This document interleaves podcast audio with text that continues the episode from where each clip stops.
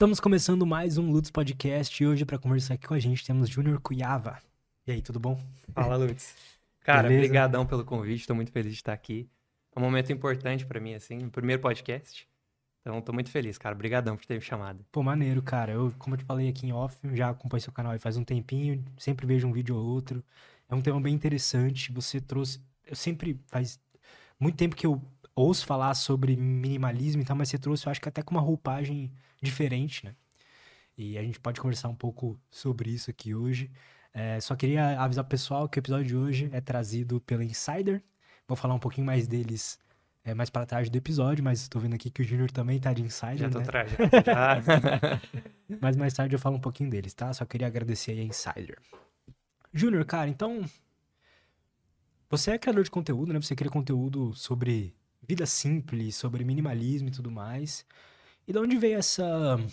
De onde veio a vontade de falar sobre esse tema específico, sabe? Por que esse tema? Por que não, sei lá, carrinho de rolimã? Por que esse tema? Cara, eu acho que foi uma questão do momento e da idade que eu tava quando eu comecei, assim, a pensar em criar conteúdo, né? Eu comecei, cara, em 2019, eu tinha ali uns 24 anos. E essa época dos 20 e pouquinhos ali é um desafio pra muita gente. E pra mim não foi diferente, né? E eu acredito que, pra mim, a coisa mudou muito quando eu comecei a entender a vida de uma forma mais simples, assim. Você vai entender com o tempo que é realmente... O termo, ele vem da minha história, assim, né? Apesar de eu ter, nesses 4 anos que eu crio o conteúdo, ter desenvolvido essa vida simples e entendendo com mais profundidade o que poderia ser isso, tem muito a ver com a minha história ali nos 20 e pouquinhos ali. Então, quando eu tava com 24 anos, eu tinha trilhado um caminho que eu olhei para trás e falei, cara... Eu ter simplificado algumas questões na minha vida mudou muito a minha qualidade de vida, né? Porque, assim, para entender o contexto, né? Eu acreditava, quando eu tinha lá meus 16, 17, eu pensava assim, cara, tudo que eu preciso na minha vida é arrumar um bom emprego, ter um bom cargo e um bom salário e tá resolvido. Vou estar feliz, né? Como todo mundo pensa. Falei assim, assim que eu tiver nesse ponto, eu vou estar feliz, vou estar realizado. E eu comecei a trabalhar cedo, né? Comecei com 13 anos e com 16 eu já estava numa empresa, assim, trabalhando de verdade mesmo, né? Como estagiário. E aí minha mãe falava, cara, se dedica, dá teu máximo para você ir, né? Subindo e tal. E eu fiz isso, fui sempre muito dedicado com o trabalho e com aquilo na cabeça. Cara, o dia que eu conseguir um bom cargo, eu vou estar feito. E, cara, rapidamente, assim, com essa dedicação, eu consegui um cargo melhor aqui, outro ali e tal. Até que chegou um ponto ali nos 19, que eu já estava em outra empresa, estava fazendo a faculdade que tinha relação com esse trabalho, né? Que eu trabalhava com exportação, com comércio exterior, nessa época já, nessa altura ali. Então, com 3 anos mais ou menos, eu já estava analista de exportação, né? Então, para um jovem ali, pra mim, era tudo, assim. Quando eu consegui esse emprego, eu falei, cara, é isso. Era acima da média do pessoal ali da tua idade? Da minha idade, da minha região. Não era ali na região, né? Que eu moro no interior do Paraná. Era um profissional que tava em escassez, né? E... Quando eu consegui, eu falei, cara, tô feito. Tô aqui, analista de comércio exterior, 19 anos. Bom salário, empresa boa. É nóis. Até que... não. Pouco tempo depois, e eu agradeço muito por isso ter acontecido tão rápido, pouco tempo depois eu fui começando a ficar deprimido, né? Então, qual que era o meu dia a dia? Acordar, trabalho cedinho, né? Pegava a moto, cruzava a cidade, ia pro trabalho, o dia todo no trabalho, faculdade de administração, cursava administração lá na época, faculdade à noite, e reiniciava. Qual que era o problema? Tava tudo certo, tá? Tava tudo certo. Só que não para essa pessoa aqui, não para mim, né?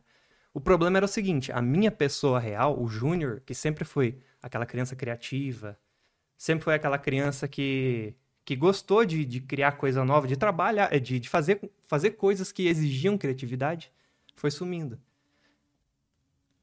No lugar dessa criança, entrou um cara com camisa social, cabelo encortado e tal, e isso é só uma externalização do que estava acontecendo no meu dia a dia, que era cumprir aquele papel, né? Desde que eu acordava até o momento em que eu ia dormir, eu estava fazendo coisas que não era para mim. Era só para alcançar aquela determinada posição que eu idealizei, que eu seria feliz nela, né? Fui ficando deprimido e rapidamente, assim, eu estava num estado que eu já não queria mais dormir para não acordar no outro dia, né? Então, assim, apesar de estar tudo certo, uma boa empresa, um bom emprego, o meu eu foi sumindo, né? Você queria aproveitar ali o máximo de tempo que você estava em casa, livre, você não queria dormir para chegar o outro dia que você precisaria ir pro trabalho. Reiniciar eu lembro bem, assim, de olhar pro espelho e não conseguir ver aquela criança, sabe? Aquela criança, que é aquela pessoa criativa, aquela criança que eu tanto amo, né? Que eu tanto amo e hoje eu sou muito mais essa criança, mas naquele momento eu não conseguia ver. E eu fui ficando tão deprimido a ponto de não querer sair da cama, até o ponto que eu percebi, cara, tá muito errado isso aqui. Aí minha mãe, uma cena marcante pra mim, assim, minha mãe saiu pra dar uma caminhada comigo, aí ela falou assim, cara, por que que você não pede a conta? Por que que você não sai de lá? Aí minha cabeça foi assim, algo tão óbvio, né? Sai de lá, mas pra mim, pra aquela realidade, era tudo que eu precisava, né? Aquele trabalho era muito importante pra mim. A gente às vezes se sente culpado, né? De, pô, tem tanta gente precisando. Exatamente, esse é o ponto. E a gente não tava numa situação boa, assim, pra falar, não, eu vou largar esse emprego. Né? Isso era por volta de 2015, inclusive, tava em crise o Brasil, né? E lá em casa não tava, assim, aquelas coisas, né? Mas quando ela falou aquilo, abriu uma... Sabe? Abriu uma... Minha mente se abriu, porque daí eu falei, nossa, é verdade, eu posso, de vez em quando, seguir o que tá aqui no meu coração, que é, eu não quero mais fazer isso da minha vida. E eu podia ter me delongado nisso, ficado até os 35 lá, e daí não sei qual tipo de vida eu construiria, né? E por que que eu falo que isso tem a ver, voltando àquilo que eu te falei lá, por que que tem a ver com o caminho de vida simples? Porque em vez de eu seguir o caminho simples, que era me conectar com quem eu sou mesmo, e me manifestar no mundo aí da maneira que eu sou e respeitar essa minha individualidade. Não, eu peguei um caminho pronto que eu achei que seria aquele e segui sempre fazendo aquilo que era dito que eu tinha que fazer, né? E eu sou grato por, de novo, ter acontecido com 19 anos de idade. E aí a minha vida mudou totalmente a partir daí. Todas essas coisas que eu construí nesse curto período, eu fui mudando. Faculdade eu abandonei, mudei de curso. Esse trabalho eu abandonei. Isso foi fazendo uma mudança geral na minha vida, porque daí eu comecei a... Aí instalou pra mim, a vida pode ser mais simples, sabe? Aí eu comecei a aplicar essa visão nas outras coisas. Que tipo de coisa que eu ainda tô fazendo pra cumprir um papel, em vez de me respeitar e buscar realmente entender quem eu sou? Porque eu acredito que boa parte da vida simples, pra mim, tem a ver com eu ter construir um caminho de vida que faça... Que eu me sentir... Construir um caminho de vida que me faz sentir que tá valendo a pena viver, sabe? Sim. Uma vida que vale a pena. Eu acho que essa é a boa parte. Vida simples tem muito a ver com isso na minha história, né? E como eu falei pra você, depois que eu comecei a criar conteúdo sobre isso... E aí você começa a sistematizar o que você tá pensando, aí a coisa foi ficando mais profunda. Aí hoje eu tô com 28, né? Naquela época eu tinha 19. E os anos foram passando e eu fui vendo o resultado de aplicar esse pensamento. São quase 10 anos já. Quase 10 anos. Eu fui vendo o resultado disso na minha vida. E aí você me perguntou, como que você começou a falar disso? Por que esse assunto? Por que esse assunto, né? No momento que eu via a minha vida se transformando, eu conversava com os meus amigos e compartilhava essas... os conhecimentos que eu tirei dessas experiências em pouco tempo, nos primeiros anos. E eu via que eles... Nossa, é verdade, cara. Faz sentido isso que você falou. Ou o que você me falou, aquela conversa que a gente teve. Nossa, cara, que foi transformador pra mim. E eu pensei assim, cara, eu não posso ficar com isso só pra mim. Eu preciso pelo menos gravar isso em algum lugar. Eu preciso, pelo menos, solidificar esses aprendizados, essas lições em alguma coisa. E a peça do vídeo foi... Os vídeos caíram como uma luva para mim nesse sentido. Então, o início era compartilhar com os outros as lições que eu aprendi que me tiraram dessa vida de ansiedade para uma vida com muito mais paz de espírito, sabe? Então, esse é o ponto. Eu queria compartilhar com os meus amigos. E aí a coisa foi indo até que, depois de bastante tempo, começou a vir mais gente, né? Eu imagino que você deve ter percebido quantas pessoas talvez estivessem precisando daquele tipo de conteúdo, sabe? Porque o que eu vejo, pelo menos aqui, por exemplo, eu vivo na cidade grande. O que eu vejo é que a maioria das pessoas tá nesse caminho que você falou, sabe? Tá meio que vivendo um dia após o outro, meio nessa tal de corrida dos ratos que o pessoal fala, sem muita perspectiva de felicidade, sabe? Na verdade, até tem um objetivo. Ah, quando eu tiver em tal nível, em tal cargo, ou tal coisa, eu vou ser feliz. E a vida vai passando, você vai percebendo que às vezes você não consegue aquilo lá, e mesmo que você consiga, talvez nem traga a felicidade que você esperava, né? Às vezes, a pior coisa que pode acontecer é a pessoa atingir aquele determinado objetivo, porque daí ela percebe que não era ele, né? Então, isso já aconteceu comigo. Já aconteceu com você também. Já, cara. Então, isso... E a gente ouve histórias, né, de pessoas de sucesso, ou qualquer pessoa que você converse... Quando a gente entra no assunto felicidade, quando eu tô aqui no podcast, por exemplo, uma das coisas que ficam claras é essa. A gente projeta a felicidade num ponto futuro, achando que quando a gente chegar lá a gente vai ser feliz e nunca é. E pra mim, um dos elementos principais é esse. Da gente entender como a gente pode criar uma vida que faça mais sentido, que tenha um propósito de ser, mas não aquele propósito... Até fiz um vídeo sobre isso. Eu não gosto muito daquela noção de propósito que se propagou nos últimos anos na internet, assim. Qual que é essa noção? Aquela noção que ela meio que propõe que existe uma predestinação para esse propósito, sabe? Então é como se você tivesse algo predestinado para você e você tem que se encontrar com esse propósito. Você pode falhar, você pode nunca encontrar, né?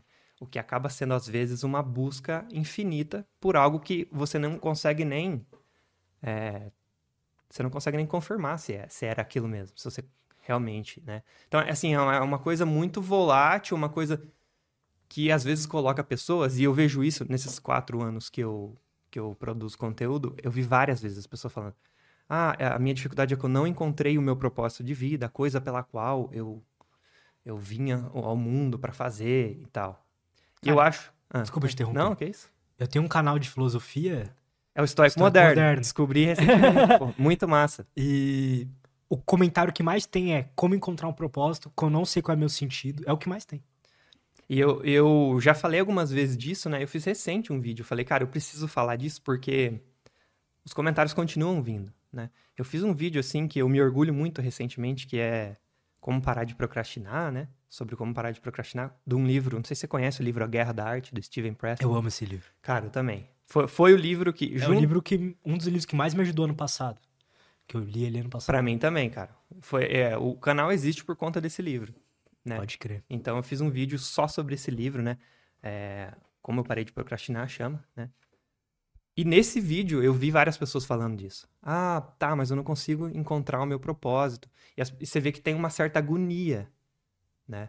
Então, eu acredito que essa ideia da predestinação do propósito é um perigo isso, sabe? Essa ideia da predestinação dentro dessa ideia, dessa noção de propósito que eu falei. Esse é o primeiro perigo, a predestinação. E o segundo que eu vejo é a megalomania, né? Uma mania de grandeza em relação a isso.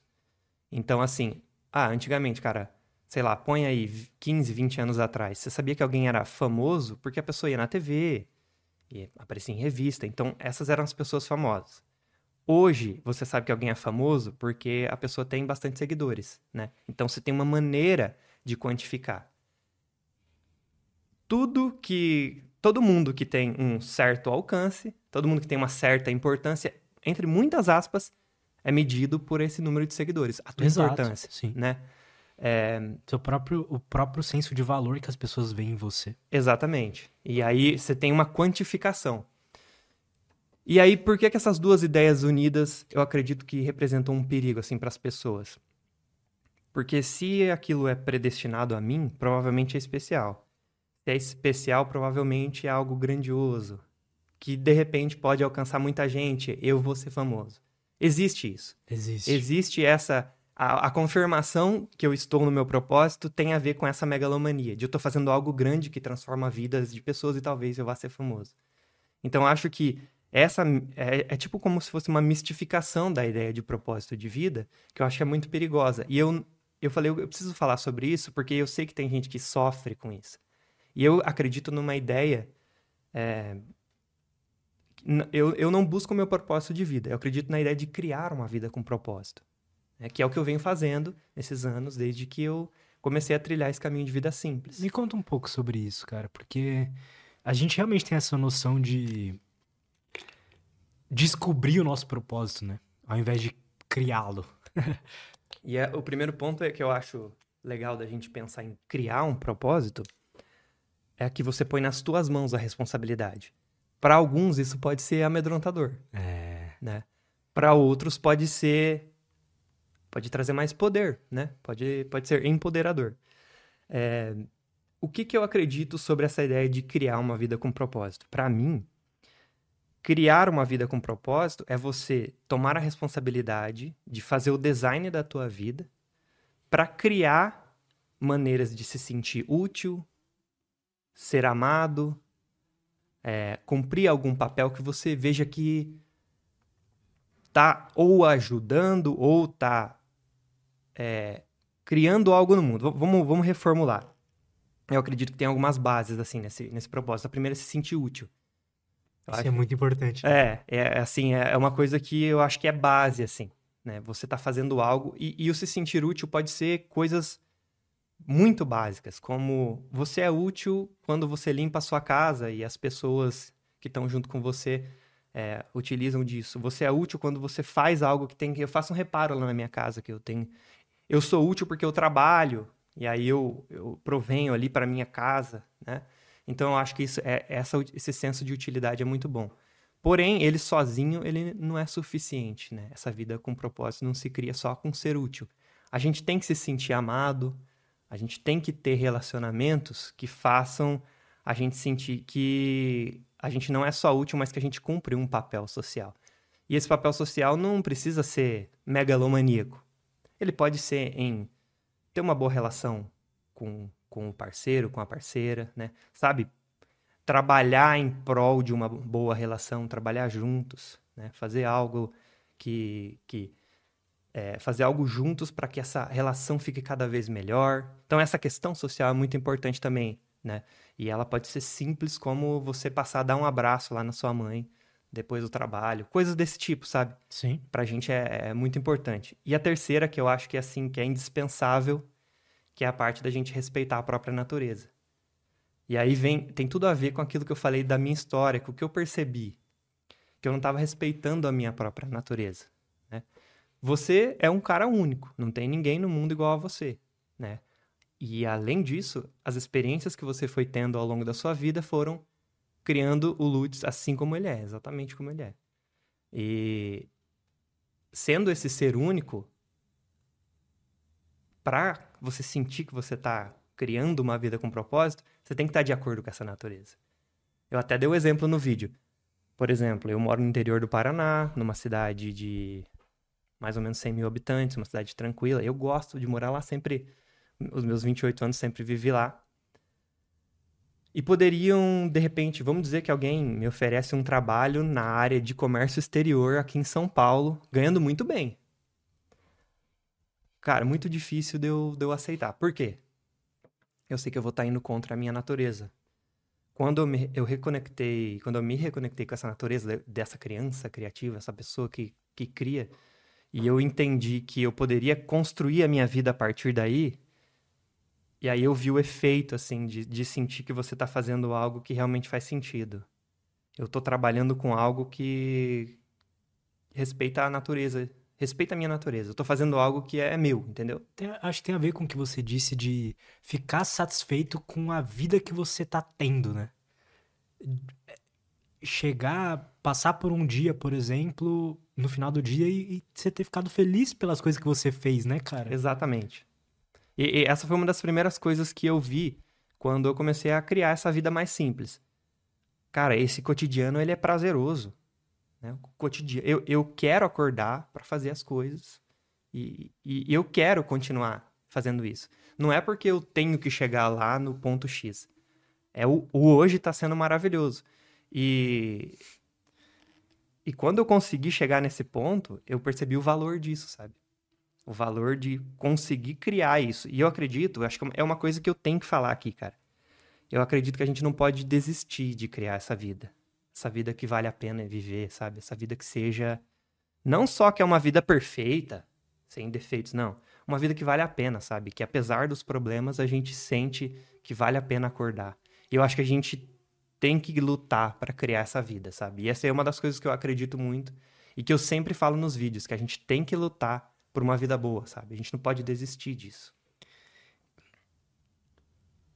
Eu não sei se você percebe isso, mas muitas vezes quando eu entro em contato com pessoas mais velhas, assim, vai, nos seus 45, sei lá, 50, eu sinto um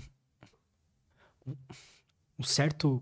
Não em todos, né? Mas, assim, às vezes eu sinto um quê de arrependimento, assim, pela vida que foi levada, sabe? E eu acho que tem muito a ver com a pessoa no meio do caminho esquecer qual que é a individualidade dela, quais que eram os sonhos dela, quais que eram as coisas que ela queria construir, né? E no meio desse caminho vai se perdendo, vai passando a vida, às vezes começa a ganhar bem, né? E aí vai montando uma vida que precisa de uma certa estrutura, né? E ela vai ficando complexa, e você tem que mantê-la, né? Verdade. E eu acho que esse é um ponto, assim... Respeitar a própria natureza é um ponto que me guia, assim, sabe? E eu acho que, assim, cara, a vida simples, ela tem muito a ver com essa coisa de tá atento ao caos emergente na nossa própria vida, sabe? Me conta um pouco sobre isso. Pra mim, a vida simples é sobre você levar uma vida atento ao caos emergente e tentar gerenciar esse caos constantemente, né? E como que a gente faz isso? Percebendo o caos entrando, né? O caos se instalando, fazendo ações corretivas e preventivas para que esse caos não cresça, né? Eu vou dar um exemplo, que daí fica ilustrado, né? Eu gosto de começar dando um exemplo ao contrário, assim. A vida complexa, né? Eu tenho um exemplo, assim, que ilustra muito bem uma vida complexa. Imagina que alguém tem uma esposa, um marido, tem um parceiro de vida, e essa pessoa começa a ter uma vida dupla. Tem um amante e tal. O fato da pessoa ter um amante adiciona um grau de complexidade na vida da pessoa, porque ela tem que mentir, ela tem que esconder. Então a mentira é sempre um caminho de complexidade. Quando a gente constrói as coisas com verdade, é muito mais simples. Porque você não precisa lembrar, você só precisa ser você. Verdade. Então, esse é um exemplo de olhar para a vida e evitar complexidade. Para mim, ser honesto, lidar com a verdade, é simples, é leve, né? Não adiciona um nível a mais de complexidade. Então, para mim, a vida simples na base mais universal é isso. Olhar para a vida e gerenciar o caos que surge nela, sabe? E o caos para cada um é uma coisa, né? E para mim, por exemplo, eu percebi nesse caminho de vida simples que... eu tenho bases, assim, o que eu chamo de nortes essenciais, que são aqueles valores inegociáveis, assim, aquelas coisas que, sem elas, a minha vida começa a ficar ruim. Quando um desses pilares ele cede, a minha vida começa a ficar desequilibrada, ou seja, cheia de caos, uhum. Né? E os meus nortes essenciais são consciência limpa, paz de espírito e qualidade de vida. Então, por exemplo, toda vez que eu vou tomar uma decisão em geral, né? Como exemplo, uma decisão de trabalho. Se aquilo vai afetar a minha paz de espírito, tem grandes chances de eu não tomar essa decisão a favor disso. Mas o que é a sua paz de espírito? A paz de espírito é a qualidade mental que eu tô, sabendo que eu tô fazendo aquilo que eu deveria fazer, sabe? A paz de espírito pra mim é muito um sentimento, né? É um sentimento, então até é difícil de descrever. Mas é eu estar em paz, sabendo que eu tô fazendo... Sim, perfeito. Estar em paz, uhum. Né? E você vê que os três que eu falei, eu consigo sempre entender que eles são interligados. A paz de espírito é interligada com a consciência limpa. Porque se eu mancho a minha consciência, eu sei que eu não vou ter mais paz de espírito. Então, a consciência limpa, para mim, é muito importante. Então, na medida do possível, com o conhecimento que eu tenho no momento, eu sempre tento manter a minha consciência limpa. Se aquela decisão ali, eu sei que pode sujar a minha consciência, eu simplesmente não faço, né? E o terceiro pilar, que é a qualidade de vida, que é eu ter uma vida boa, tanto materialmente, e não só materialmente, mas, por exemplo, o meu dia ser um dia que vale a pena. Por exemplo, eu tive um salto na qualidade de vida quando eu comecei a trabalhar com o que eu gosto. Porque eu acordava, ia pro trabalho já, nossa, que da hora, vou fazer aquilo. Uhum. É, que foi com design gráfico, né? Que da hora, vou fazer aquilo hoje. E o dia era prazeroso. Eu ansiava pro dia começar. Assim como eu ansiei pro dia começar hoje, pra eu vir aqui, uhum, né? Então, pra mim, esses três pilares, eles são a base da minha vida simples ali, né? Eu tenho esses nortes essenciais e sempre que uma nova decisão se aproxima, eu tento mantê-los na medida do possível, com o conhecimento que eu tenho no momento, eu tento manter esses três pilares, assim, sabe? Você tem correria na sua vida? Tenho correria na minha vida, tenho. E esse é um ponto legal, assim, que eu acredito que, apesar da gente construir, apesar de eu estar construindo a minha vida simples, existem momentos de correria, momentos de tranquilidade. A vida não é... Aí assim, você fala assim, pô, o cara tá criando uma vida simples e ele tá atento às decisões que ele vai tomar pra não afetar sua paz de espírito, mas a vida não é perfeita, né? A vida não é linear. Ela não é linear. E às vezes a gente precisa dar uma acelerada pra cumprir determinado propósito ali. E às vezes a gente tem que tirar o pé. Então eu sempre vou nessa. Por exemplo, vamos lá, 2019 a 2021, mais ou menos, eu e a minha noiva, a gente trabalhou muito. Sabendo que a gente ia trabalhar mais do que era, do que era saudável, né? 12, 14 horas, final de semana, para que a gente chegasse no objetivo, que era construir uma vida mais confortável, uma reserva e coisas do momento. Então, na minha vida tem correria também. Às vezes eu preciso, né? Eu trabalho bastante, tanto que eu gosto de trabalhar e esse é um ponto, né? Gostar do que a gente faz é, às vezes, perigoso nesse sentido. Sim. É fácil passar né? É fácil passar do limite, eu sofro com isso também. Você também, claro. Uhum. Sim, porque a gente não vê como trabalho, né? Uhum. Muitas vezes, é uma diversão. Então, às vezes, pra gente aceitar um projeto novo, vambora, vai ser legal, né? Pra passar ali mais... Às vezes eu contabilizo, né? Eu tento trabalhar no máximo... 4 horas por dia. Às vezes eu passo, não tem problema, mas às vezes eu esqueço de contabilizar, por exemplo, o podcast, porque é muito divertido pra mim, eu não considero um trabalho, sabe? Sei, mas gasta energia, gasta atenção. Conta nas horas, né? Conta. Então, gostar do trabalho, às vezes, é uma dificuldade saber qual o momento de... É difícil equilibrar, né? Quando você gosta muito do que você faz. E... Você falou que tem correria na sua vida, né? Eu encaixei com o que você disse sobre... Primeiro que, realmente, a vida não é linear, né? Não tem como a vida humana ser uma coisa basal, assim, impossível. Mas tem a ver com o que você disse de manejar, gerenciar os agentes de caos que aparecem ali na tua vida, né? E eu acho que dá pra encontrar uma certa tranquilidade na correria. Não sei se você já pensou um pouco sobre isso, mas quando você faz quando você tá seguindo algo que faz sentido pra você, tem um sentido ali, a correria é prazerosa, sabe? Não é um fardo. Eu sinto isso, assim, com o meu trabalho, né? Porque eu trilhei um caminho pra construir, pra criar essa vida, né? E o meu trabalho como criador de conteúdo é o meu maior orgulho nesse caminho, porque é algo que me completa demais, assim. A sensação de estar fazendo algo que tem o potencial de alguma forma, transformar a vida das pessoas, porque eu recebo quase que diariamente relatos, assim, da pessoa falando como os seus vídeos me ajudaram, né? O sentimento que isso traz é inexplicável, não tem preço. É uma coisa, assim, que faz eu continuar fazendo, sabe? E ter transformado isso num trabalho, que não é fácil, né? É um orgulho pra mim. E eu me sinto muito bem fazendo. Então, realmente, às vezes, na correria, construindo isso, eu me sinto bem. Eu sinto que tem uma ordem ali, sabe? Né? Uhum. E sinto que eu tô fazendo conforme a minha natureza, sabe? E esse trabalho que eu faço, essa criação do conceito da vida simples, não foi sozinha, né?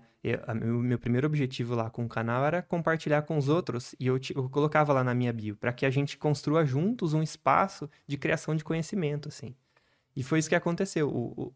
A seção de comentários dos meus vídeos é incrível, porque não é só pessoas compartilhando as suas vidas e as transformações que tiveram nas suas vidas. São pessoas conversando ali, né? E a pessoa vem e fala. Isso é muito maneiro. É muito maneiro, cara. O senso de comunidade, né? Forte. São pessoas... Aí se conecta com aquilo que você falou. Tem muita gente que precisa ouvir determinada coisa. Essa questão de simplificar a sua própria vida. Tem muita gente que fala, eu precisava ouvir isso, né? E aí eu fui criando essa ideia de vida simples, não sozinho, mas com eles, sabe? As pessoas que sempre estão ali compartilhando e enriquecendo. Muitos vídeos eu faço por conta de comentários, como é esse do propósito, sabe? Eu via que aquela pessoa estava em uma certa agonia buscando seu propósito. Eu falei, eu preciso elaborar mais sobre isso, porque eu parei de acreditar no propósito predestinado, sabe? Sim. É. E pra mim, criar essa vida que vale a pena foi uma coisa, assim, incrível, sabe? Foi uma coisa que trouxe muita realização, sabe? O senso... Eu tenho o sentimento de ter uma vida com sentido. Tem sentido a minha vida, sabe?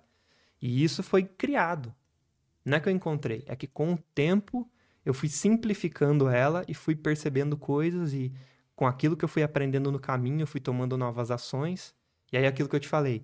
Ao longo do tempo, eu tô vendo o efeito da vida simples no meu cotidiano, sabe? A transformação que ela tá trazendo pra mim também, pra minha vida. Tanto de realização, quanto relacionamentos, sabe? Os meus relacionamentos têm muita qualidade, assim. O meu relacionamento com a minha noiva tem muita qualidade. E eu atribuo isso ao nosso esforço de simplificar esse relacionamento ao máximo.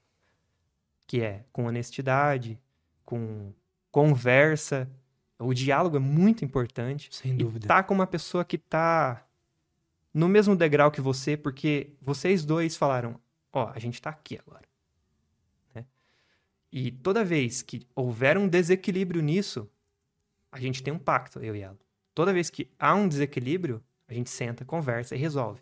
E não é aquela conversa pra provar que eu tô certo e ela tá errada. Não, é a conversa pra gente resolver a situação. E ela é muito assim. A gente senta e resolve, sabe? Isso é simplificar, cara. Sim. E simplificou demais a nossa relação e é uma relação de muita qualidade, sabe? Então, essa vida simples, ela é na minha vida em geral, assim. Né? E a última coisa que eu fiz que tá sendo da hora, assim, que eu tô te acompanhando no Instagram lá, eu sei que você também é desse meio, é a parte física, uhum. Que é o exercício. Eu fiquei sedentário por alguns anos, né? Quando eu tinha 18, servi o exército lá, fiz o... Que maneira. Serviço militar obrigatório, né? E aí, quando eu saí, eu falei, vou descansar, cara. Vou ficar um aninho parado. Eu era assim, fisicamente ativo na adolescência e tal. Sempre joguei alguma coisa ou outra. E aí, eu falei, vou ficar de boa. Vou descansar esse ano. Foi a pior coisa que eu fiz. Porque daí, esse um ano virou 5, virou 6. E aí, entrou a pandemia... E aí eu fiquei totalmente sedentário. E agora, nos últimos 2 anos aí, eu tô reconstruindo essa vida, né? Do exercício. E tenho visto isso, assim, transformar a minha vida. E ultimamente, questão de alimentação mesmo. De ter uma alimentação mais saudável mesmo. Sim. Né? Mais regrada. Então, e isso simplificou demais a minha vida. Apesar de ser difícil de fazer, simplificou demais. Por que simplificou? Porque com essas ações, eu tô prevenindo o caos, né? Sem dúvida. E é uma coisa que eu fico pensando assim, sabe o que mais me motivou? É eu saber que eu não quero chegar aos 50 cheio de problema de saúde, sabe? Então, o que eu posso fazer agora para não chegar assim? E tem um negócio também que você falou que ajuda a gerenciar esse caos, né? Hoje eu estava escrevendo um texto sobre... Me veio uma ideia no banho sobre muitas pessoas andarem numa corda bamba emocional. Ou seja, qualquer pequeno caos, qualquer pequeno desequilíbrio ali, ela cai. É muito fino o lugar que ela tá andando, sabe? Exercício físico, alimentação, dormir bem, tomar sol de manhã, bons relacionamentos, são coisas que, digamos, alarga essa corda. A corda fica menos bamba. E os agentes de caos que aparecem vão ter níveis menores de causalidade em você, sabe? Vão causar menos agito em você. Cara, que legal. Legal. Então, uma coisa que talvez, se você tivesse com a corda mais bamba, te derrubaria. Exato. Se você tá com ela mais bem estruturada, você vai continuar andando. Exato. Verdade. E tem a ver com construir uma boa base, né? É o que você tava falando agora, né? A gente precisa criar essa base para poder ter a possibilidade, primeiro, de viver bem, né? Viver feliz. E eu acho que, como eu falei, é uma coisa que me vem na cabeça. A gente não pode desistir de criar essa boa vida, sabe? Por isso que eu acredito... Eu gosto muito de desenvolvimento pessoal, né? É uma das linhas ali do meu canal. E eu gosto bastante de um desenvolvimento pessoal, assim, pé no chão, assim, sabe? Realista. Pessoa normal, né? Não super-humano, né? Eu gosto de falar assim. Você não acorda 4h30 da manhã e toma banho gelado, não, cara? Bem assim, cara. Eu gosto de falar de coisa que eu testo na minha vida, porque eu sou, né? Eu sou o cara que testa pra mim, e aí meu canal é assim, eu testo as coisas pra mim, e aí eu falo sobre elas, né? E eu gosto bastante desse desenvolvimento pessoal dessa maneira. E eu acho que o desenvolvimento pessoal é muito importante nesse sentido que a gente tava falando. De ajudar a gente a criar essa boa vida, né? A criar essa base. Às vezes a gente não percebe, mas só o fato de você mudar um pouco a sua alimentação começa a criar uma onda de bons efeitos, né? Às vezes pequeninos hábitos empilhados vão criando uma vida totalmente diferente, né? E eu acho assim, algumas pessoas pegaram pilha com o desenvolvimento pessoal por causa dessas coisas que você falou aí, né? Sim. Tem algumas coisas que vão virando meme e tal, daí ele fica, pá, o cara é... E eu sempre levo pro lado mais realista, assim, da minha visão, do meu ponto de vista, pro lado mais realista, para que a gente não esqueça do desenvolvimento pessoal por causa desse tipo de meme. Porque para mim é muito importante. Não, sem dúvida. Uma vida simples se baseia nisso, de você... Tá todos os dias lutando para ser melhor. Não de maneira tóxica para si próprio, né? Do tipo, não, eu preciso ser melhor e eu sempre sou insuficiente. Não, reconhecendo as suas conquistas, fazendo pouquinho, focando em... O lema do meu canal é conquistas importantes levam tempo. Eu sempre falo isso, sempre gosto de falar, né? Conquistas importantes levam tempo. Então, tendo isso em mente, né? Tendo essa realidade em mente, a gente precisa... colocar o médio e longo prazo em perspectiva e ir criando pequeninos hábitos que vão criando uma pilha e que vão transformando a vida da gente, né? Que aí vão criando essa base, né? Então, eu acho o desenvolvimento pessoal, você tentar intencionalmente ser melhor todos os dias, né? Mesmo que hoje você possa fazer tão pouco quanto... Pô, hoje eu só posso caminhar 10 minutos... Mas faça, não é uma coisa que passa na minha cabeça. Até uma coisa que aconteceu esses dias, cara, que me chocou, assim. Eu tava acompanhando um canal que eu gosto, e os caras estavam... Eu gosto de carro, assim, né? Gosto bastante de carro. Os caras estavam mexendo no carro, assim. E o cara ficou 3 dias mexendo no carro, no sol, e tomando energético, né? E, no fim, o cara parou na UTI. Porque aconteceu uma reação alérgica junto com a desidratação, o cara ficou muito mal. E aí eu vi que ele falou, nossa, eu não tinha reparado como que eu tô negligente comigo mesmo. O cara se largou, né? E eu acho que essa é uma coisa que a gente não pode deixar, sabe? A gente não pode se largar. Tem aquele vídeo seu dos hábitos antes dos 25, algo assim, não lembro. E você comenta sobre... autoestima, sobre começar a cuidar de si mesmo, parar de ser tão largado, assim, né? Me conta um pouco sobre isso, cara, assim, como é que você se enxergava antes de começar a se preocupar com essas coisas e como é que foi depois, o que mudou na tua vida? Eu acho que tem... Você acha que isso tá atrelado a uma boa felicidade, uma boa vida? Essa... Eu acho que sim, né? A autoestima é um pilar importante. Mas pra mim, era uma coisa, assim, que eu não percebia. Eu acho que isso é muito próprio do mundo masculino, assim. Às vezes, a questão de olhar pra si próprio e se cuidar não é bem vista. Ou a gente não tem nem isso em questão. Eu era assim, né? Então, você vê, tem muito cara que evita ao máximo ir no médico. O cara espera até não dar mais pra ir no médico, né? Então, esse é um ponto. Eu acredito que isso tenha muito a ver com o mundo masculino e com o mundo masculino que eu tava frequentando ali. Eu até achei uma foto minha esses dias aí de 2017 e tal. E na minha aparência, dava pra ver isso, essa falta de cuidado, sabe? Então, isso aconteceu muito, na verdade, pra mim, quando eu comecei a criar conteúdo. Porque daí, você se vê, né? Você se vê, nossa, direto. E aí eu comecei a olhar pra mim de fora, né? No vídeo. E aí aquilo começou a dar um clique. Ô louco, cara, podia cuidar da barbinha, não sei o quê. Podia, né? Podia melhorar isso aqui. E aí isso criou um ciclo positivo de eu não mais ser o cara que não se cuida pra começar a olhar com carinho, né? Nossa. Se cuidar é um gesto de carinho com si próprio. E aí fui me cuidando. E aí percebi a questão de estar sedentário, né? Então começou com o canal. Começou com a criação de conteúdo a olhar pra mim de forma diferente, sabe? Eu tinha algo assim do tipo... Cara, é aquela... Eu não sei se você percebe isso, mas é aquela de tipo... Ah, nem ligo mesmo. Eu não ligo muito mesmo pra aparência. Eu era assim também. Também já passou por isso. Então, você sabe o que é essa... Sim, é porque é difícil desenvolver uma... É que tem gente que é vaidosa por natureza e enfim, gosta de ser vaidoso, se cuidar, mas, tipo... Eu acho que eu fui assim na adolescência, mas depois eu caguei totalmente. E aí, parei de me cuidar e tal, e se ver umas fotos, você tipo, fica até assustado, assim, né, cara? E pra mim foi transformador, assim, poder olhar diferente. Pra mim, clicou o momento que eu falei, nossa, é verdade, eu me admiro, eu gosto do que eu faço, eu tô fazendo o que eu acho que é certo, e eu me amo. Então, vou me cuidar, cara. É um ato de carinho pra comigo mesmo, né?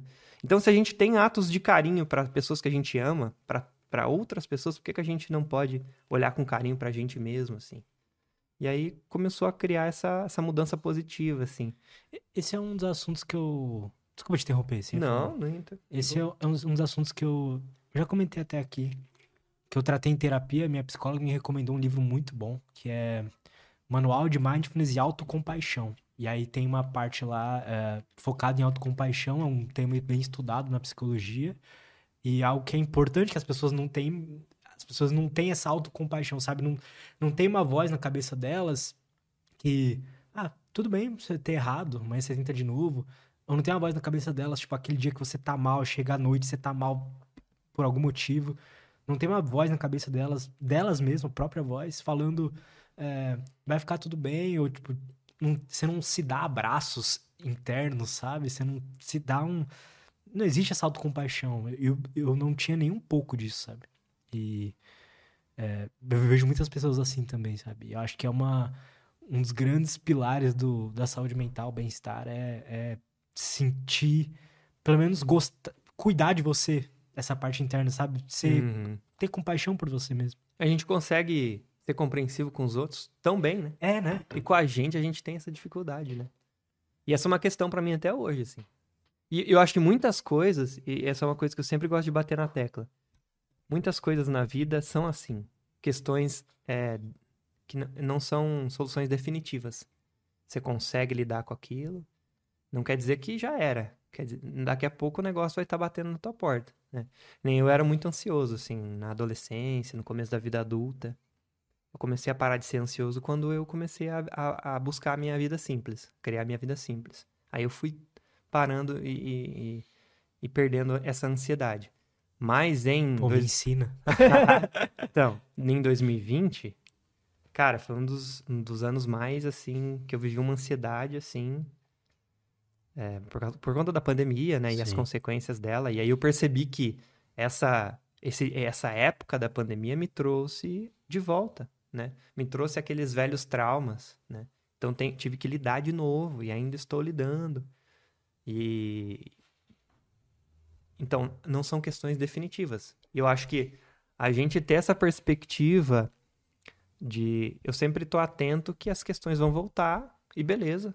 E eu resolvo-as, né? Eu acho que boa parte, para mim, da vida simples é você resolver as coisas, sabe? É a mentalidade de resolução. É uma parte, assim, essencial. Que é, você vive a tua vida buscando resolver. Nem sempre a gente vai conseguir resolver 100% das questões. Mas eu tô disposto a fazer, né? Eu gosto de uma analogia que eu tô escrevendo um livro, né? Maneiro. Em busca da vida simples, né? Aí eu vou... Meu sonho é escrever um livro, eu quero depois entender seu processo. Eu tô... É meu sonho também. E eu falei, não, eu preciso fazer isso, né? Eu sempre ficava assim, não, quando eu tiver a idade X eu vou fazer. Não, cara, é agora. E aí eu tô aprofundando isso. Aprofundando bastante, assim. E uma analogia que eu gostei, assim, que eu acho que explica bem a mentalidade da resolução. Vou dar um exemplo. Digamos que você acabou de ganhar um carro, zero. Você só precisa botar gasolina e andar. E aí, beleza. Daqui um tempo você vai ter que fazer revisão. Faz revisão preventiva, para prevenir problemas, né? Só que digamos que você não faz isso. Você não faz a primeira revisão, não faz a segunda, e é só andar. Só andar. Eventualmente, em algum momento, vai surgir algum problema. Esse problema pode fazer o carro parar de andar ou não, né? Pode levar anos para o carro parar de andar, mas você continua só andando, você não está nem aí com manutenção, com nada. Um problema que surja mecanicamente ou eletronicamente, qualquer coisa do tipo, ele pode acarretar outros. Porque as peças do carro, elas são interligadas, então às vezes um problema acarreta outro, que acarreta outro. E, inevitavelmente, esse carro vai parar de andar. Se o estrago for grande o suficiente, tem um ponto em que não dá mais, não compensa mais reformar esse carro. Porque o valor da manutenção ficaria mais alto do que o valor do carro, ou tão alto que não compensa. Que compensa comprar um carro novo. Eu acredito que a gente não pode deixar a nossa vida chegar nesse ponto. Pô, maravilha. Sabe? Maravilhosa essa concepção. E pra mim é isso. A gente viver olhando pra vida e resolvê-la, sabe? Pra não criar pilhas de caos. Cara, que legal isso. Algo que eu já percebi na minha vida, assim, que, por exemplo... Entra um agente de caos, você tá ali muito ansioso, muito deprimido e tal. A gente tem o costume de descontar isso de alguma forma, vamos supor... Eu não bebo, mas vamos supor, começa a beber pra... ficar menos ansioso, menos deprimido, sei lá. Começa a... Para de fazer dieta, para de treinar. Comida, né? Comida, vai, tipo, compensando esse problema. Só que essa compensação, sei lá, por exemplo, a comida inflama teu organismo mais, e aí você fica mais deprimido, mais ansioso. Então, a própria compensação aumenta os problemas, sabe? Ela só tá remediando ali, né? Ela só tá agindo na hora ali. Tem que tomar muito cuidado com isso, né, cara? E eu acredito, assim, que conforme o tempo, cara, se a mentalidade da resolução não é aplicada, você vai criando um caos muito grande. E aí vai se entranhando aquela rede de problemas. Fica cada vez mais difícil de resolver. E, de novo, não que a vida vai ser perfeita. Não que eu tenha essa expectativa, que eu vou ter uma vida perfeita, sem problemas, e que eu vou resolver tudo. Não. Mas o meu objetivo é viver essa vida sempre atento a esse caos e ir resolvendo, sabe? E sempre resolvendo.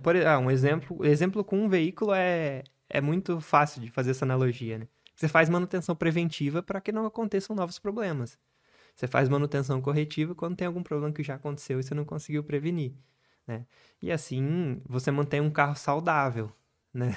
E a vida, cara, é exatamente dessa mesma maneira. E eu me sinto muito bem agindo assim. Então, sempre que eu tenho problemas de vida, sempre que eu tenho coisas para resolver, eu coloco lá no Notion. Tem uma, uma, um lugarzinho lá do Notion que eu tenho as coisas que eu tenho que organizar. Não que eu seja 100% organizado, né? Tipo assim, meu guarda-roupa no momento não tá tão legal, né? Mas tá lá na minha listinha. Daqui a pouco eu vou voltar lá e vou organizar, né? Ah, eu tenho que resolver o trinco da porta lá que tá caindo. Aí eu coloco ali e vou e resolvo, né? Não que eu 100% da minha casa tá perfeita, mas a minha mentalidade é, eu vou resolver, né? Eu vou viver nessa de resolver. E aí você vai construindo uma vida que ela é mais sólida, você vai se prevenindo, criando uma vida que tem uma base melhor, que vai te prevenindo de caos. E aí entra naquela analogia que você fez, você anda numa corda menos bamba, e às vezes um problema que poderia, em outro momento, te derrubar, beleza, você se preveniu, né? Você tá forte pra recebê-lo. Verdade, cara. Bom, vamos fazer uma pausa rapidinho? Pegar mais uma água ali no banheiro e a gente já volta. Estamos de volta. Cara, tem um presentinho aí da nossa parceira. Nossa. Sempre muito bom. Insiderzinha. Sempre muito bom. Posso abrir agora? Óbvio. Até esses dias, aqui o pessoal, né? Geralmente, muitas pessoas que vêm aqui não conheciam a Insider e tal. Muitos convidados. Aí, todo convidado que vem aqui depois me manda uma mensagem. Puta, a camiseta é muito boa, ou algo assim. E hoje você já conhece, né? Então, nossa, se quiser falar um pouco a sua opinião sincera. Ah, maravilha, hein? Você tá usando aí a oversized, né? Tô usando a oversized, né? Que é a mais... Ela é um tecido mais grossa, é outro corte. Mas até que é a minha do dia, assim, do dia a dia. E eu sempre falo que eu tenho uma lá que é desde do começo da parceria com a Insider, né? Quase 3 anos. Caramba! E ela, se bota ela do lado de uma nova, não dá pra ver, porque é pretinha e tal. Não... É um negócio que o que mais me impressiona é a durabilidade ao longo dos anos. E aí, conforme o tempo foi passando, eu fiquei mais apaixonado ainda, porque o negócio é sensacional, né? Sensacional, cara. Pessoal, maravilha, obrigado, Insider. Estamos aí no mês de novembro, então todo esse mês, cada semana vai ter uma promoção mais específica, mas todo mês vai estar cheio de promoções bem fortes lá no site da Insider. Então, essa semana, por exemplo, tá com uma promoção nos best-sellers da Insider. Então, a tech t-shirt, as cuecas, então, coisas que vendem muito, que são os favoritos da galera, vão estar lá em promoção. Entrando pelo link que tá na descrição, o primeiro link da descrição, o meu cupom LutzBF da Black Friday já é adicionado automaticamente no carrinho, e aí, junto com o cupom que já vai automático, do LutzBF, clicando no link na descrição, mais os descontos dessa semana, tem produtos lá que dão até 40% de desconto total. Então, se você não conhece a Insider e ouve sempre o pessoal falando bem aqui, e realmente as opiniões de todo mundo são sinceras. Eu dou para meus parentes, para amigos, e todo mundo vira fã da marca. Para quem quiser conhecer, para ver se é tudo isso mesmo, aproveita, que eu acho que só vai ter algo assim daqui a 1 ano. Então, aproveita, conheça a marca, através dessas promoções que vão ter esse mês todo. Essa semana, mais especificamente, tem kits lá dos produtos mais vendidos e tudo mais. Então, vão lá. Primeiro link da descrição, tá bom? Além disso, vocês vão estar aí apoiando aqui o canal, se você gosta do nosso trabalho, gosta do conteúdo que a gente cria aqui, um conteúdo de psicologia, filosofia, vida. Se você acha que isso é importante de alguma forma, comprando produtos lá, você vai estar apoiando aqui o canal, tá bom? Então é isso. Obrigado, Insider, mais uma vez. E... primeiro link na descrição, cupom LutzBF, para até 40% de desconto aí nesses produtos que vão aparecer ali no link, tá bom? Então já tá bastante tempo com eles? Já quase 3 anos, maneiro, assim. Cara. E eu falo pro pessoal que antes mesmo de eles patrocinarem, eu já conhecia a marca e já era a melhor roupa que eu já usei na vida. Cara, pra mim é isso também, melhor roupa que eu usei na vida, sim. Ponto. Assim, mudou o jogo pra mim, então eu tenho muito orgulho de ter Insider como parceira, também. Tem tudo a ver. Tem tudo a ver, assim, é muito massa. E a marca é muito foda, a ideia é muito foda, eu sou fã dos caras. Eu também, independente. Eu também. Cara, qual você acha que é, digamos, o maior problema da sociedade hoje, o maior problema da humanidade hoje? Qual que você acha que é a maior fonte de sofrimento, assim, dos humanos? Hoje? Caramba, que pergunta difícil, hein, cara? Nossa, pergunta que eu nem não sei responder, não sei. Não vou ter... Não tenho autoridade para responder. Mas o que eu posso falar? Eu posso falar, por exemplo, do que eu vejo, assim, nos comentários do... Boa, ótimo. Da galera que comenta, assim. ansiedade, assim, é uma coisa que é direto. Você sabia que a gente é o país mais ansioso do mundo? Nossa, é verdade, cara. A gente é o país mais ansioso do mundo. Bizarro, né? E aí eu sempre fico me perguntando, né? Que tipo de coisa que causa, né? E assim, especificamente pra mim, eu vejo que tem algumas coisas, assim, que me deixam ansioso, assim, roubam minha paz do meu dia, assim. Tipo, por exemplo, acordar e já usar o celular, assim. É uma coisa pontualzinha, mas que cria ansiedade, assim, que não precisa nem ter acontecido nada muito zoado pra eu ficar ansioso. Acordei com naquele estado mental já que ainda tá ligando as coisas, eu pego o celular.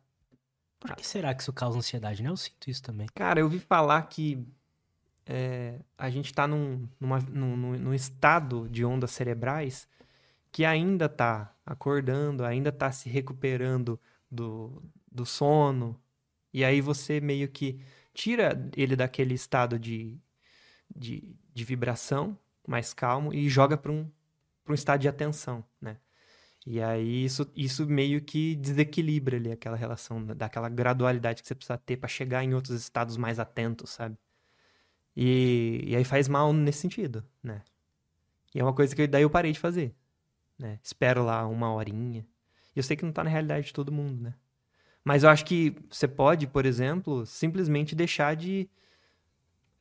Eu já falei sobre isso no meu canal, e a pessoa fala, pô, não posso nem olhar o despertador? Não posso nem... Não, é só, tipo, não fica... não engajar numa atividade que demanda sua atenção. Perfeito. A notícia, por exemplo. Notícia eu acho que é a pior. É. Exato. Você acorda já recebendo... Eu acho que rede social, assim, que vai aparecer ali alguma coisa que você não escolheu, sabe? Aham. Porque, por exemplo, eu sinto que, pra mim... não olhar o WhatsApp de manhã me causa mais ansiedade do que olhar. Uhum. Então eu só olho, bato o olho ali, nem tento responder nada na hora, mas só olho pra ver se tem alguma urgência, alguma demanda urgente. Mas não fica assim, engajando ali no negócio. Uhum. Eu acho que encontrar também como que fala? Encontrar esse ponto, né, de equilíbrio é legal, né? Investigar o seu próprio ponto de equilíbrio, né? Mas essa questão do celular matinal aí, ela tem outra... Assim, eu acho que é uma das principais, mas tem outra que é nomofobia, né? Que é o cara que tá sempre checando o celular. Fobia de não ter mais o telefone ali. Então, aquele hábito que a gente tem de desbloquear centenas de vezes por dia o celular e atualizar as redes, aquilo ali também causa uma ansiedade, né? E assim, é algo que eu faço também, assim. Eu tenho que estar me policiando, porque aí você trabalha com redes sociais. Você tem que estar sempre. Às vezes eu tô lá muito, muito, assim, viciado em desbloquear. Daí eu preciso me concentrar, vou trabalhar, tiro longe o celular. Mas essa é uma coisa que dá ansiedade na galera também. Ficar sempre desbloqueando o celular, atualizando infinitamente ali. Acho que as redes sociais trouxeram várias coisas que a gente não tava preparado, sabe? Como humanidade, né? Eu acho que a gente tá engatinhando. Nós somos a primeira geração a criar conhecimento sobre isso, né? É uma era desafiadora e eu não gosto de olhar isso com pessimismo, sabe? Eu gosto de olhar isso com não exatamente com otimismo, mas assim, mais de como isso transformou a nossa vida no bom sentido. Só que é desafiador, né? É desafiador para nós como humanidade aprender a lidar com isso. Eu lembro, cara, eu e você tivemos a oportunidade de viver um mundo sem redes sociais, né? Sim. E a gente sabe o que é viver sem elas. E eu lembro que, sei lá, nos últimos 15 anos que entrou smartphone ali e que o negócio ficou mais... Eu acho que o ponto de virada foi você ter um smartphone com internet em qualquer lugar. Esse é o ponto de virada, porque daí você tá acessível a todo tempo à comunicação e você tem acesso a qualquer coisa a um bolso de distância e você é acessível a um bolso de distância. E eu acho que as redes sociais, os algoritmos melhoraram muito. Tipo, pega Facebook 2011, 2012, ou seja, já existia ali, mas você não ficava viciado no Facebook, sabe? Uhum. Pelo menos eu não ficava. Os algoritmos melhoraram muito... Na questão do ponto de vista da... Exato. Do ponto de vista da empresa. É verdade. E aí, pra mim, assim, mudou muito a vida nos últimos 15 anos por conta disso. Né? Mudou muito a maneira como a gente vive. E um exemplo muito bom, eu vim aqui para São Paulo e eu consigo fazer tudo por conta da tecnologia. Pega Uber, pede comida, já reservei hotel e tal, né? Tudo facilitado por conta da tecnologia. A minha vida, o meu trabalho, em geral, só existe por conta da tecnologia. Eu trabalho 100% remoto com tudo que eu faço por conta da tecnologia, senão não seria possível, seria outra coisa. Então eu vejo que assim, é uma transformação que traz muita coisa incrível, né? Muita coisa incrível e que é um desafio, e a gente vai ter que aprender a lidar com ela. Né? É um dos principais desafios, talvez a tua pergunta, né? É uma das principais questões, talvez, da humanidade. Acho que sim. Lidar com a revolução tecnológica aí, né? Da internet, das redes sociais, né? Eu sou bem otimista também, né? Você também? Eu gosto de olhar pro lado positivo. Eu sou meio pessimista olhando pra massa da população na questão de que a galera não tá se policiando da forma que elas usam as redes sociais. Elas não estão usando com uma intencionalidade muito grande. Então, a impressão que eu tenho é que as pessoas em geral, usam a rede social como uma anestesia da vida sofrida que elas estão vivendo, ou de algum desconforto que elas estão vivendo ali, que às vezes elas nem percebem, mas a rede social desliga os pensamentos ali, sabe? E você fica anestesiado. Então, só mais um vício daí, né? É mais um vício. É. Talvez seja o que o cigarro foi nos anos 50, sei lá. E aí, na época, não se sabia os malefícios, né? E Exato. Aí depois... Pelo contrário, na época era até maneiro, né? Era até maneiro, legal, né? É. E aí, tem gente que fala isso, né? Que daqui a um tempo vai ser possível observar, talvez já até seja, observar as consequências, né? Da gente viver nessa nova era informacional, né? As consequências desse consumo muito grande de redes sociais e informação em geral, né? E eu acho que isso é parte da assim, eu fico muito impressionado com como realmente a vida mudou nesses últimos tempos em prol disso, assim. Eu lembro que era assim na infância, né? Ah, beleza, ia pra escola, daí voltava pra casa, e às vezes tinha aquele tédio, assim, aquela coisa do que eu vou fazer hoje? Daí ia pra rua, jogava bola e tal. E aí voltava pra casa. Se eu dormia 10 horas, era um negócio assim... Nossa, tô dormindo tarde, 10h30, 11 horas então.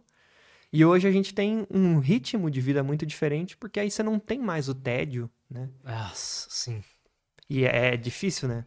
É difícil você não estar nessa mesma conta. A gente não consegue mais ter o tédio, a gente sempre tem o que fazer. Sempre tem o que consumir, né, cara? Sempre tem o que consumir. Eu tava conversando com um amigo meu esses dias de que, tipo...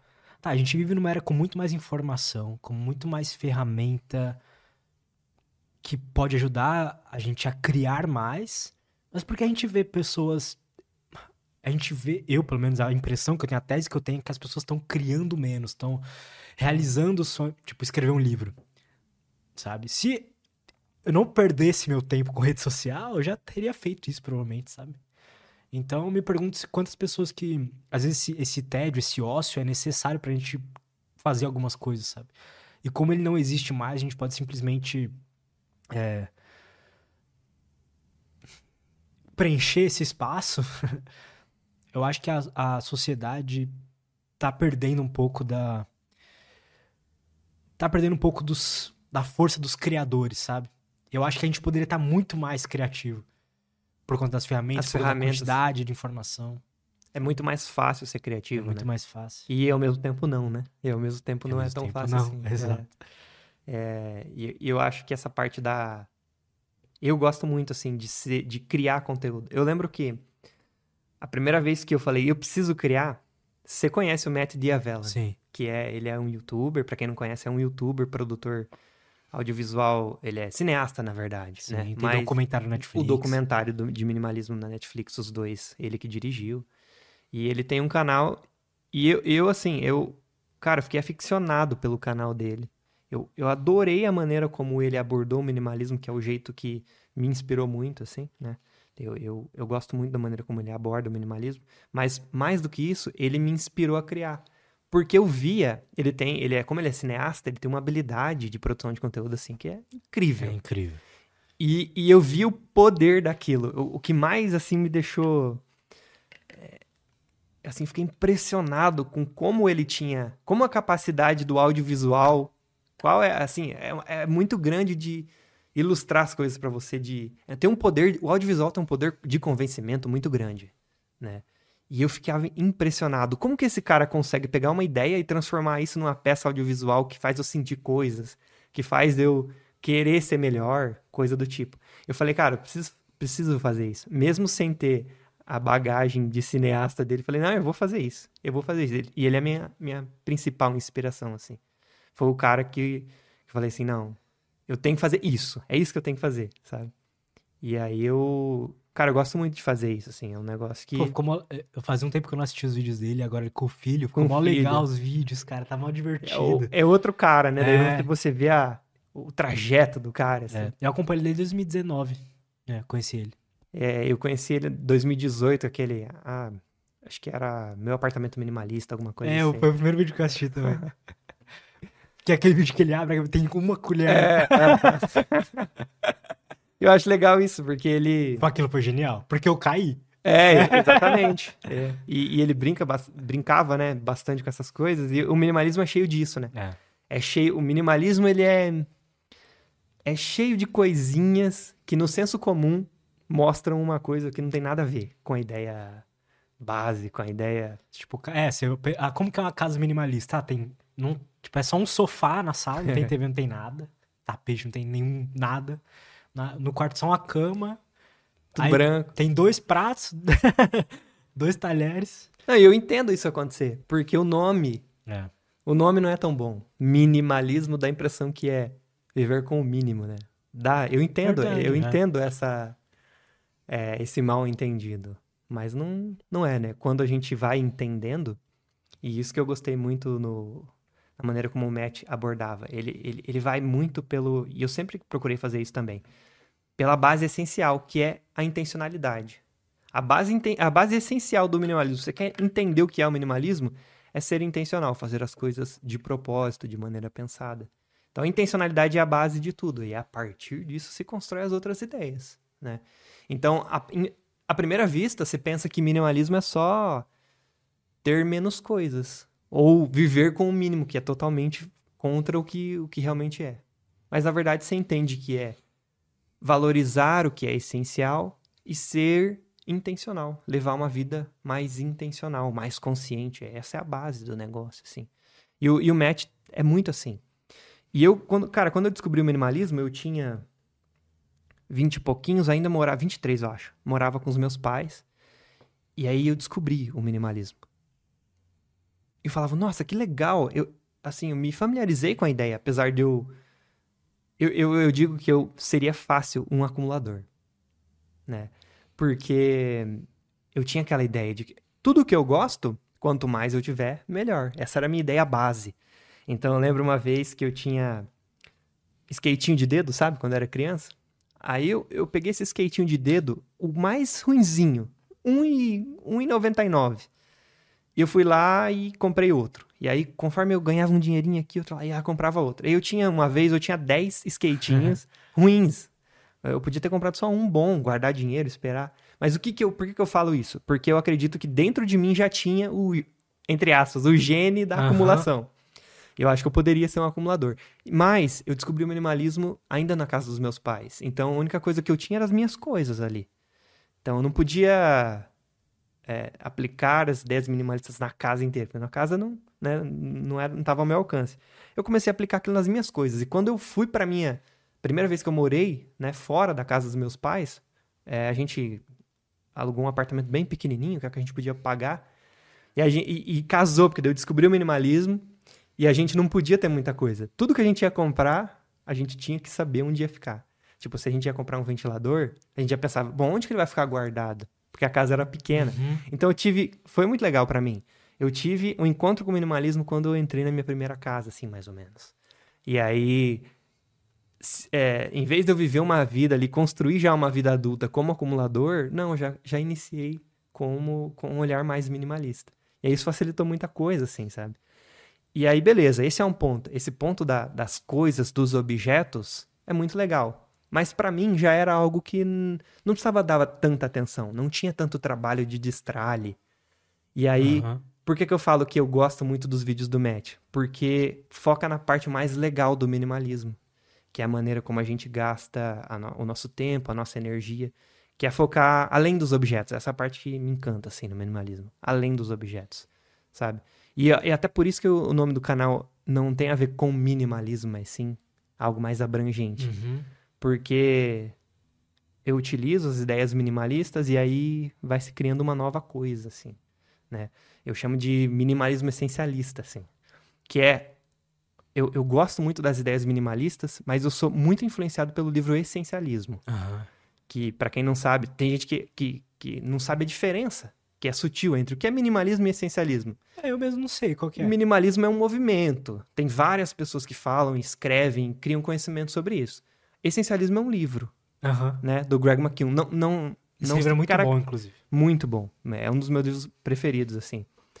E no livro Essencialismo, você percebe que existe a mesma base, que é a intencionalidade. Só que o livro Essencialismo, ele trata mais da forma como a gente gasta o tempo e dinheiro, como a gente... lida com compromissos em geral. Essa é a parte do tema assim, principal do livro. E eu acho que essa lógica de ser essencialista, ela pode ser aplicada em tudo, assim, sabe?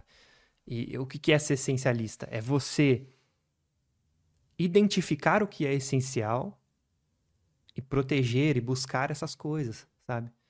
Então isso me encanta demais. E por que eu falo que é minimalismo essencialista o que eu abordo? Porque eu falo sobre o minimalismo, mas o foco na parte... Minimalismo não é só sobre objetos, vai além, né? Mas boa parte do minimalismo é sobre objetos.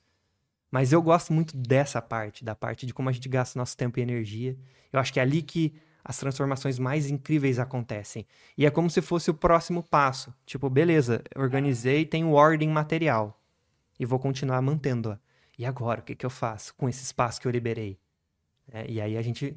intencionalmente vai criando essa vida e utilizando esse espaço da melhor forma, sabe? Cara, perfeito.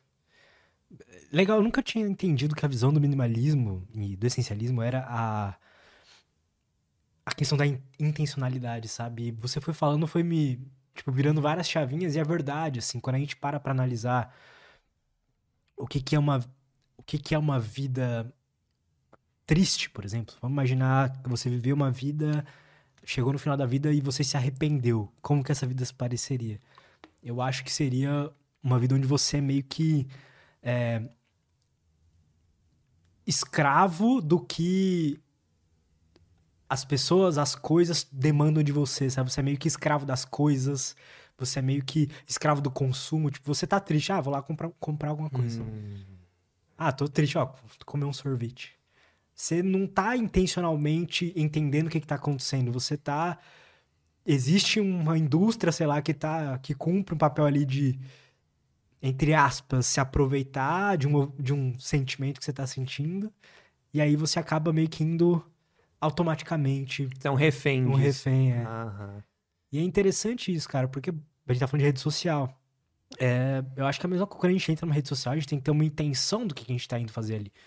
Eu sou da ideia que, cara, não tem problema você dar uma escrolada, passar o tempo ali, acho que não tem problema, mas desde que você saiba que você tá indo ali pra passar o tempo e que o ideal é que você não fique ali muito tempo, sabe? E tem uma intencionalidade pra perceber, eu tô passando os limites, eu preciso tomar uma ação, né?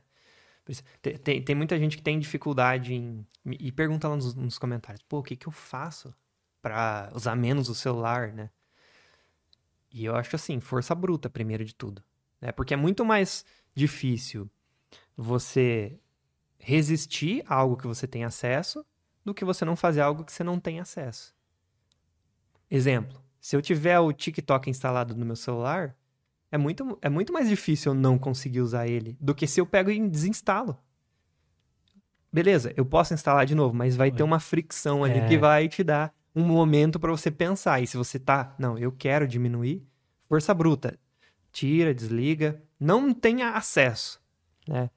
Então essa é a melhor forma, identificar, pô, eu tô usando demais o celular e quero dar uma melhorada na minha relação com o celular. Identifica qual que é o principal aplicativo que você usa que tá roubando o teu tempo, que é o que tá te prejudicando. Exclui, pronto, exclui. E aí, tem um livro, assim, que é muito legal e muito prático nessa questão, que é o Minimalismo Digital, do Cal Newport. Esse eu nunca li. Muito legal, muito bom. O que eu gosto nele é que ele traz o contexto sobre redes sociais, como elas foram criadas, aquela questão feitas para viciar e tudo mais. E depois ele traz uma solução prática, que eu acho que é a mais legal, que ele fala sobre fazer um detox de 30 dias, só que o detox total daí, né? E aí depois desses 30 dias você vê a transformação daquilo na tua mente e aí você volta para entender o que realmente você vai manter, o que realmente tem propósito de estar na tua vida, o que não. Mas eu acho que é muito difícil para muita gente fazer isso. Eu mesmo não posso fazer isso. É, hoje você trabalha com isso. Não tem como. Mas também não tem necessidade. Eu acho que tem maneiras mais tranquilas de ir se fazendo isso e criando uma relação mais saudável. Eu fiz isso quando eu trabalhava CLT. Você fez um detox brabo. Sim, fiquei mais de um mês, uns 2 meses. Porque eu tive o que eu chamo de um burnout digital. Burnout de telas. O que estava acontecendo? Eu passei a vida inteira em telas. Desde a infância até a vida adulta, eu passei em telas, assim, do computador e tudo mais. E aí eu tava num trabalho, enfim. Aí nessa época eu também não treinava, não me alimentava bem, enfim. Tava com vários problemas assim. E aí eu passava o dia inteiro do meu trabalho em telas também. Chegava em casa, ficava em telas também. Deu um dia, cara, que eu não conseguia olhar pra tela. Tipo, me dava uma sensação esquisita, sabe? Uma dor de cabeça, uma sensação esquisita de estar ali na tela. Aí eu, na época, eu já assisti o Matt, já tinha conhecido alguns conteúdos assim. E aí eu decidi deletar tudo, deixar o celular. Na época eu até troquei de celular. Eu tinha, tipo, na época era o... Era um iPhone pica lá da época, aí eu troquei por um 6. Fez iPhone 6. Downgradezinho. Sim. E aí isso me forçou a usar bem menos, até a bateria até era zoada do celular. Então eu usei... Na verdade eu não usava praticamente nada do celular. E aí no computador eu também não usava, eu usava no trabalho, precisava. Chegava em casa, eu não ligava o computador, não usava o celular, ficava lendo. Foi quando eu criei o hábito de leitura também. Aí você colocou um hábito pra auxiliar. Sim. Colocou no lugar daquilo. E isso é uma das maneiras, né, de fazer, né? Colocar algo que você queira, que esteja no lugar pra suprir, né? Exato. E aí o que aconteceu, assim, depois desse tempo? Depois desse tempo, eu lembro que nessa época eu era muito feliz. Porque, primeiro que eu parei de me comparar com outras pessoas. Nas redes sociais, me comparo e me comparava muito. Eu lembro que nessa época, tipo, depois que eu chegava em casa, como eu não tinha nada para consumir de rede social, de tecnologia, eu comecei a resolver coisas que estavam pendentes de casa, Na época eu lembro que eu tava aprendendo piano. E aí, sei lá, eu lembro que eu fiquei horas, assim, estudando, coisa que eu tava procrastinando faz tempo, sabe? Então, você vai abrir um espaço, né? Abre um espaço, cara. Por isso que eu tava falando, eu acho que isso tira um ócio que a gente precisa, sabe? Que a gente precisa estar com esse espaço livre pra preencher com coisas mais produtivas, digamos, do que ficar ali na rede social, né? Foi o que eu senti, foi muito positivo. Hoje em dia, eu já sinto que eu não tenho uma relação saudável, não, com rede social. Assim, é meu trabalho, então tudo bem. É difícil. Mas também não é tão ruim. Eu vejo pessoas que passam 12 horas, 10 horas, 8 horas no celular. Eu passo 3 horas por dia. Eu acredito que a gente tem que aprender a lidar com o negócio. Porque, cara, na minha visão, não tem mais... não dá mais pra... Da minha visão pra minha vida, não dá pra pensar em virar um ermitão digital mais. Porque... O mundo digital versus mundo real, essa divisão, ela é cada vez menos clara. É uma coisa só, assim. Cada vez mais uma coisa só. E em vez de virar um ermitão digital e negar tudo isso, eu acho que a gente tem que se condicionar a entender e ser melhor nessa relação, sabe? Aprender a ter uma relação saudável com isso. E é um desafio. Eu mesmo é diário para mim um desafio de tentar desenvolver essa relação mais saudável com o digital. É difícil porque, como a gente conversou, as redes sociais são feitas para isso, né? Elas são projetadas para mexer com partes do nosso cérebro que são vulneráveis, né? Assim como é, por exemplo, o cassino, né? Exato. É feito para isso, né? É feito para mexer com esses mecanismos mentais nossos, essas vulnerabilidades mentais nossas. E nesse livro Minimalismo Digital, ele explora legal isso, sim. Mas, enfim, eu não sei se é possível isso que eu tô falando. Acho que não mais, cara. Passar 30 dias só se a pessoa não... Não, usar. Eu digo assim, eu não sei se é possível a gente aprender a levar uma relação saudável, sabe? Eu acredito que um dia eu vou conseguir ser assim. Meu objetivo é esse. É entender o ponto saudável, porque eu ainda tenho... Eu tenho, por exemplo... pontos na minha vida ali de mais estresse, e aí eu preciso de um escape. Um escapezinho. Mas aí geralmente não tem problema, né? Acho que nesse caso não tem problema. Mas às vezes eu vejo que, não, aqui tá demais, eu tô perdendo muito tempo, então eu preciso tomar alguma ação. Ah, qual que é a ação? Força bruta, deleto o aplicativo e tal. Aí eu vou fazendo isso, né? Mas eu acho isso, eu acho que a gente tem que aprender a lidar com isso e, sei lá, talvez se capacitar mais pra ter essa... Ser intencional. Tem que ser intencional, né, cara? Eu vi um termo que eu achei engraçado, mas eu gostei. Mindful scrolling. Tá presente ali, né? Tá bom, você vai scrollar, esteja presente ali, consumindo mesmo conteúdo, atento. Não fica naquela... Estado anestesiado. Eu gosto muito de YouTube. Cara, eu sou apaixonado por YouTube. Eu assim, também. O formato.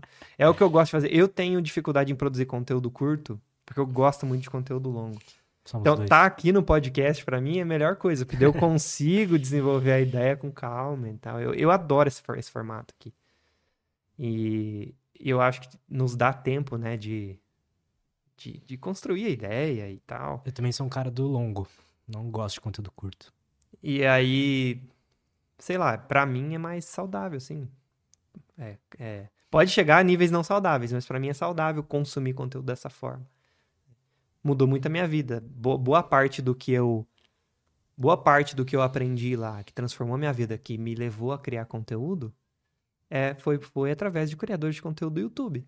Matt D'Avella foi um chave. Mas através de livros também, né? A Guerra da Arte. Esse livro é bom. Esse livro é muito bom. Cara... Obrigado. Cara, eu que agradeço. Foi muito maneiro, cara. Adorei o papo. Também gostei muito, cara. Obrigado pelo convite. Você é um cara maneiro. Estando em São Paulo, vamos tomar um café. Vamos sim, cara. Você também é um cara maneiro. Da hora. Como que a galera pode fazer pra acompanhar o seu trabalho, cara? As melhores formas. Primeira forma, meu canal. Só digitar Vida Simples lá. Você acha fácil. E Junior Kuyava no Instagram. Me acha lá que você vai... E me segue lá. Todos os links estão aí na descrição. Então, vamos lá, acompanhe ele. Eu já acompanho os vídeos dele no YouTube há um bom tempo e são bem legais. Vai na mesma linha aqui que a gente faz de desenvolvimento pessoal, de viver uma vida que vale a pena ser vivida. Então, vamos lá, acompanhe o Júnior. Mais uma vez, brigadão aí, cara. Obrigado, cara. Obrigado, Insider, por mais um episódio. Obrigado a todo mundo que tá assistindo. Até a próxima e...